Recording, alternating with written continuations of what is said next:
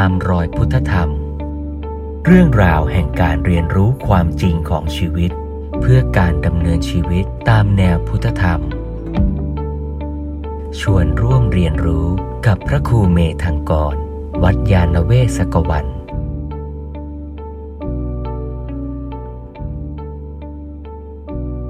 ขออนุโมทนากับการปฏิบัติ การเจริญกุศลของญาติโยมทุกท่าน ขอให้ทุกท่านได้รักษาสภาวะที่ดีงามที่เป็นกุศลนั้นไว้ ค่อยๆคคลายอิริยาบถนะปรับอิริยาบถสู่อิริยาบถนั่งสบายๆ การที่เราฝึกสติทำให้เรามีโอกาส ในการที่จะได้ตัดสินใจ เลือกว่าจะดำเนินชีวิตในแต่ละขณะ แบบไหนดี ทางเลือกอย่างน้อยสองทางก็คือเลือกตามตัณหา กับเลือกตามปัญญา เลือกตามตัณหา ได้สุขระยะสั้น ถ้าสมหวังนะ แต่ว่าเป็นสุขประเดียวประดาว ถ้าเลือกตามปัญญา จะได้ประโยชน์ระยะยาวมันก็ต้องเลือกระหว่าง ความสุข short term กับประโยชน์ long term นี่คือแบบฝึกหัดใหญ่ในชีวิตของเรา แต่ข่าวดีก็คือว่า ประโยชน์ long term เนี่ยมันก็ให้ความสุขเป็นผลพลอยได้ และเป็นสุขในลักษณะที่มักจะยั่งยืน ยาวนาน มากกว่าสุขจากตัณหา แม้ว่า intensity หรือความเข้มข้นมันจะไม่มากนัก ยกตัวอย่างเช่น สุขจากการได้รับคำชมได้รับของขวัญ สุขแบบนี้เนี่ยมันเข้มข้น แต่มันประเดี๋ยวประดา แต่สุขจากการที่เราได้ไปช่วยเหลือผู้คน ได้ให้คำแนะนำได้แบ่งปัน อาหารที่เรามีให้กับคนที่ยากไร้ การที่เราทำประโยชน์อย่างนี้เนี่ยเรามุ่งที่ตัวประโยชน์ไม่ได้มุ่งที่ความสุข แต่เมื่อเราทำประโยชน์นั่นเอง มันก็ได้รับความสุขเป็นผลพลอยได้ และสุขจากการทำความดีเนี่ย ก็มักจะเป็นสุขที่ intensity ไม่ค่อยสูง แต่ว่ามันอิ่มเอิบใจ มันส่งผล นึกถึงครั้งใดครั้งใดก็รู้สึกให้ความสุข ได้อย่างนั้น ใครที่ไม่เคยมีความสุขจากการทำกุศล ก็จะคิดแต่ว่า สุขในโลกนี้ จะได้ก็ต้องสนองตันหาเท่านั้น เพราะฉะนั้นถ้าอยากได้สุขก็ต้องสนองตันหาอยากได้สุขต้องเสพ ก็เลยเกิดเป็นลัทธิบริโภคนิยม สุขนิยม วัตถุนิยม ทุนนิยม เพื่อที่จะได้สิ่งเหล่านั้นมาสนองบำรุงบำเรอตัณหาของตน แต่ถ้าใครเริ่มพัฒนาชีวิตไปก็จะเห็นว่ามันมีความสุขที่ประณีตกว่านั้น เป็นความสุขที่เกิดจากการได้ให้ได้ช่วยเหลือได้แบ่งปัน ความสุขที่เกิดจากการพัฒนาภายใน ความสุขจากการทำจิตให้สงบ ความสุขจากการได้รู้เข้าใจชีวิตตามเป็นจริง ความสุขจากการสงบ ความสุขจากการได้รู้ นี่คือสุขในระดับ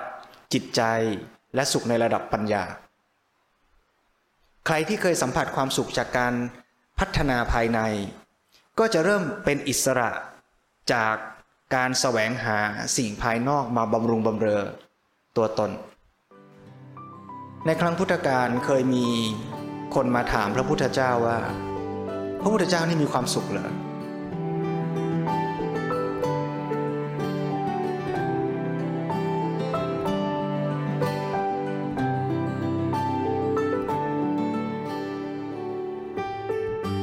ในบทสนทนานั้นเนี่ยพระพุทธเจ้าก็ชวนดูว่า ระหว่างพระพุทธเจ้า ซึ่งมีผ้าเพียงสามผืน อาศัยอยู่ใต้ต้นไม้ กับพระราชาที่มีทรัพย์สินบริวารมากมาย อาศัยอยู่ในพระบรมมหาราชวัง ใครมีความสุขมากกว่ากัน คนส่วนใหญ่ถ้าดูอย่างผิวเผิน ก็อาจจะตอบว่าพระราชาน่าจะมีความสุขมากกว่าสิ เพราะมีข้าวของเครื่องใช้บำรุงบำเรอมากมาย แต่พระพระพุทธเจ้าชวนดูในมุมกลับว่า ถ้าพระราชาไม่มีสิ่งของเหล่านั้นล่ะ จะเป็นยังไง ถ้าพระราชาไม่มีของเหล่านั้นแล้วทุกแล้วสุขไม่ได้ กับพระพุทธเจ้าที่ไม่ต้องมีของเหล่านั้นแล้วสุขได้ ถ้าอย่างนี้เนี่ยใครสุขกว่ากันกันแน่ เพราะฉะนั้นความสุขของพระพุทธเจ้าที่เป็นความสุขในลักษณะที่พัฒนาขึ้นภายในจากความสงบ จากการมีปัญญา การปฏิบัติในทางพระพุทธศาสนาไม่ได้มุ่งเอาสุขเป็นเป้าหมาย แต่ว่ามุ่งเอากุศลประโยชน์ความดีงามเป็นเป้าหมาย แต่ในระหว่างที่ได้ประโยชน์ความดีงามเป็นเป้าหมายนั่นแหละ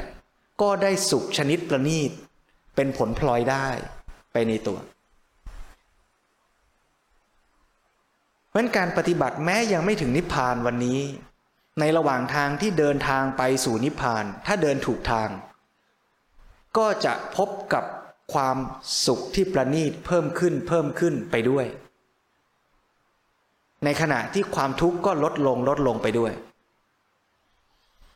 ลวงพ่อสมเด็จพระพุทธโฆษาจารย์จึงมีหนังสือเล่มหนึ่ง ชื่อว่า ถ้ารู้จักพระพุทธศาสนาความสุขต้องมาทันที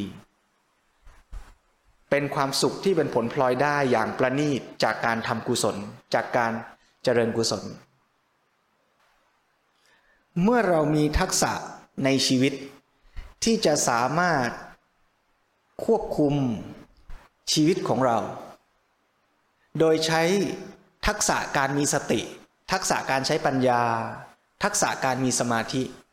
ควบคุมตัวเรา นี่เรียกว่าเรามีทักษะในการควบคุมตัวเอง โดยไม่ปล่อยให้มันเป็นไปตามอำนาจของกิเลสโดยอัตโนมัติ ทักษะอย่างนี้เรียกว่าศีล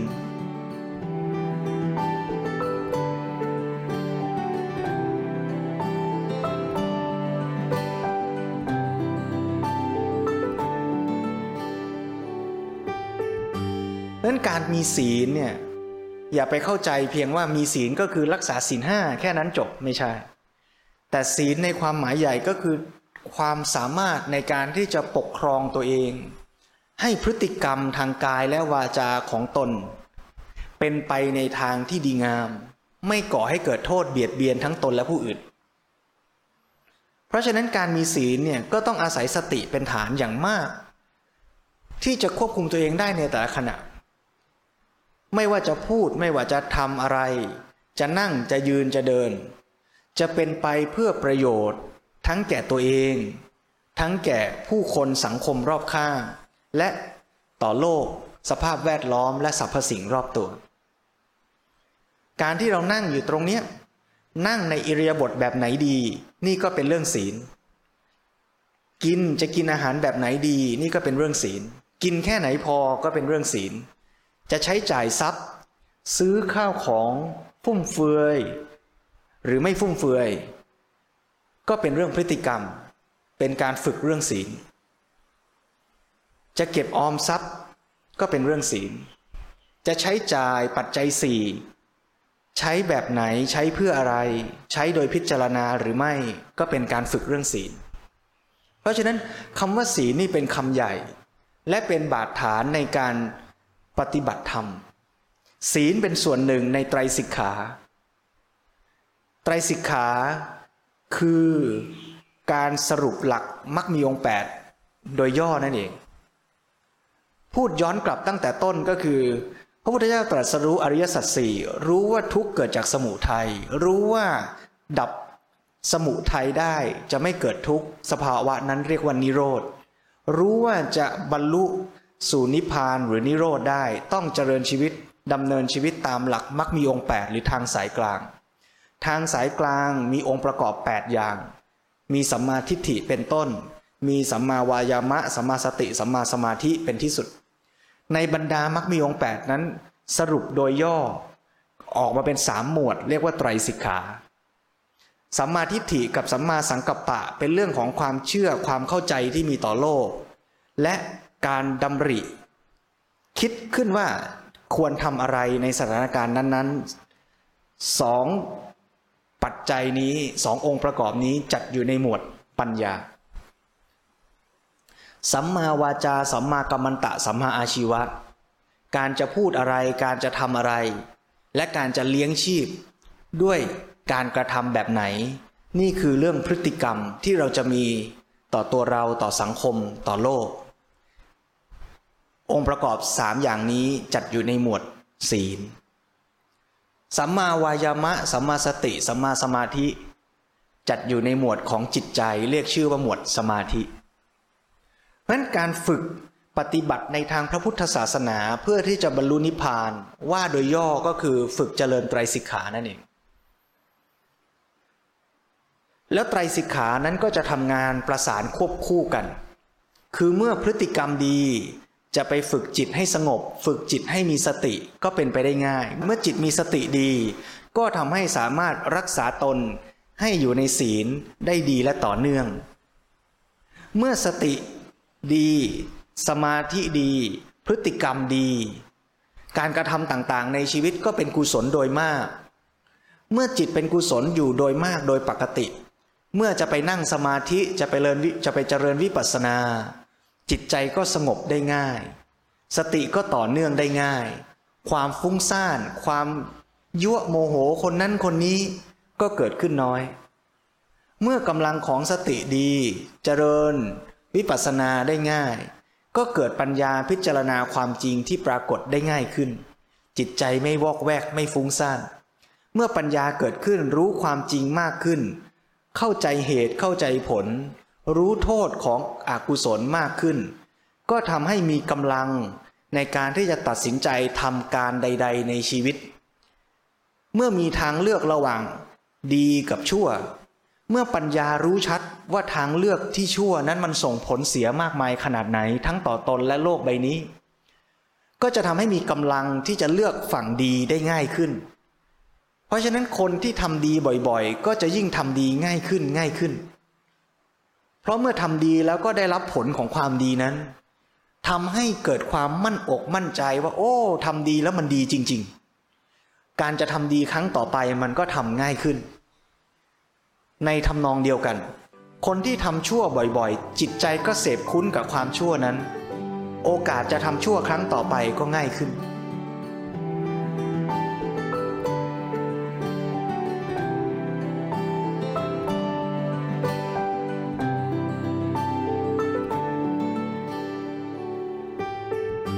ราะฉะนั้นถ้าเรารู้หลักอย่างนี้เนี่ยเมื่อไหร่ก็ตามที่เรามีสติ แล้วพลิกตัวเอง ปรับตัวเอง จากที่ปกติจะตัดสินใจไปทางไม่ดี ให้เปลี่ยนใจไปทำในทางที่ดีได้ ครั้งหนึ่ง นี่เรียกว่าเป็นจุดเปลี่ยนเป็น turning point ในสังสารวัตรที่สำคัญมาก ลองจินตนาการง่าย ๆ ว่า สมมุติว่าตอนนี้เราอยู่ที่จุดจุดหนึ่งในสังสารวัตร แล้วเราจะดำเนินชีวิตไปเรื่อยๆ สมมุติเปรียบเทียบว่าถ้าลงข้างล่าง คืออกุศลมากขึ้นมากขึ้น แย่ลงเรื่อยๆ ถ้าขึ้นข้างบนคือกุศลเพิ่มขึ้นเรื่อยๆ แล้วถ้ากุศลเต็มที่พลั่งพร้อมเมื่อไหร่บรรลุธรรม เพราะฉะนั้นเมื่อเราดำเนินชีวิตมาถึงจุดหนึ่ง เราก็จะมีทางเลือก วันนี้ว่างจะไปปฏิบัติธรรม หรือว่าจะไปสังสรรค์กับเพื่อน มันคือทางแยกเล็กๆ แล้วถ้าปกติเราก็เป็นคนไปสังสรรค์กับเพื่อนเป็นปกติ เราก็จะดำเนินชีวิตเป็นปกติ เป็นปกติ เป็นปกติ ปกติบ่อยๆ มันก็จะลงไปเรื่อยๆ แต่ถ้ามันลงมาเรื่อยๆ ถึงจุดเนี้ย แล้วถึงวันหนึ่งเราเกิด มีสติขึ้นมา มีปัญญาขึ้นมา พิจารณาว่าไม่เอาละ ปกติอย่างที่เป็นมันไม่ดีฮะ วันนี้ฉันจะเปลี่ยนล้ว ฉันจะไปปฏิบัติธรรม ฉันจะไปฟังธรรม เราเปลี่ยนที่จุดเนี้ย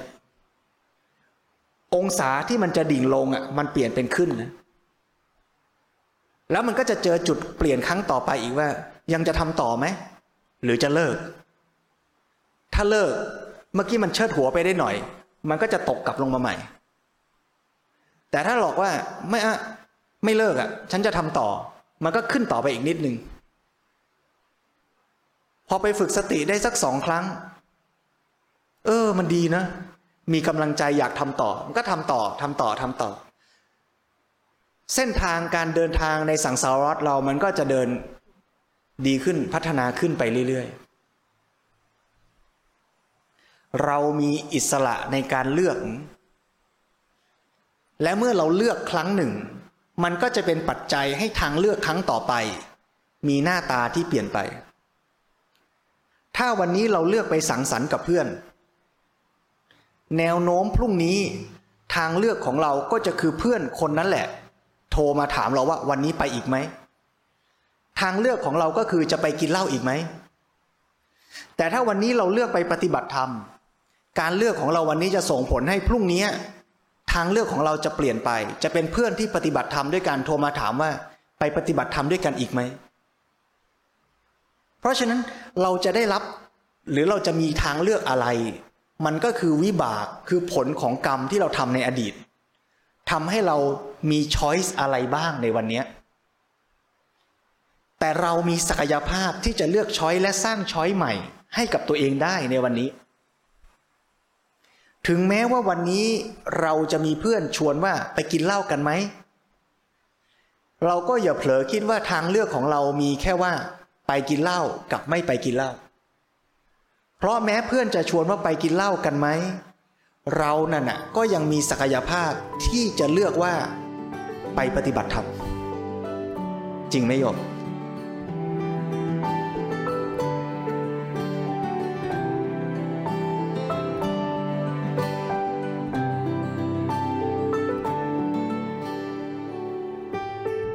เพราะฉะนั้น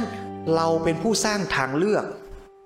เราเป็นผู้สร้างและกำหนดว่าเราจะปฏิบัติชีวิตดำเนินไปอย่างไร ศักยภาพนี้เรามี เราอย่าทิ้งศักยภาพนี้ เราอย่าปล่อยให้โลกและสังคมนำพาเราไป เราต้องตั้งสติพิจารณาด้วยปัญญา แล้วกำหนดแนวทางชีวิตที่ดีงามของตัวเอง สร้างนำพาชีวิต ด้วยปัญญาของเรา เพราะฉะนั้นเราก็จะสามารถจัดสรรการดำเนินชีวิตของเราให้เป็นไปในทางที่ดีงามได้ การที่เราดำเนินชีวิตไปในทางที่ดีอย่างนี้ ก็เป็นการสร้างนิสัยดีในตัวเรา เมื่อกี้การมีสติควบคุมตัวเองได้นั่นน่ะ มันทำให้เราควบคุมปกครองตัวเอง การที่เรามีศักยภาพในการปกครองตัวเองบ่อยๆ ซ้ำๆทำเป็นประจำก็เกิดเป็นนิสัย ถ้าเราทำดีเป็นประจำเราก็เริ่มมีนิสัยดีแบบนั้น เราตื่นเช้าเป็นประจำเราก็เริ่มมีนิสัยเป็นคนตื่นเช้า เราตื่นสายเป็นประจำเราก็เริ่มมีนิสัยเป็นคนตื่นสาย เพราะฉะนั้น นิสัยก็จะเกิดขึ้นจากการทำซ้ำๆ ถ้าเราควบคุมตัวเองให้ทำดีได้บ่อยๆ เราก็จะเริ่มมีนิสัยดีขึ้นดีขึ้นดีขึ้น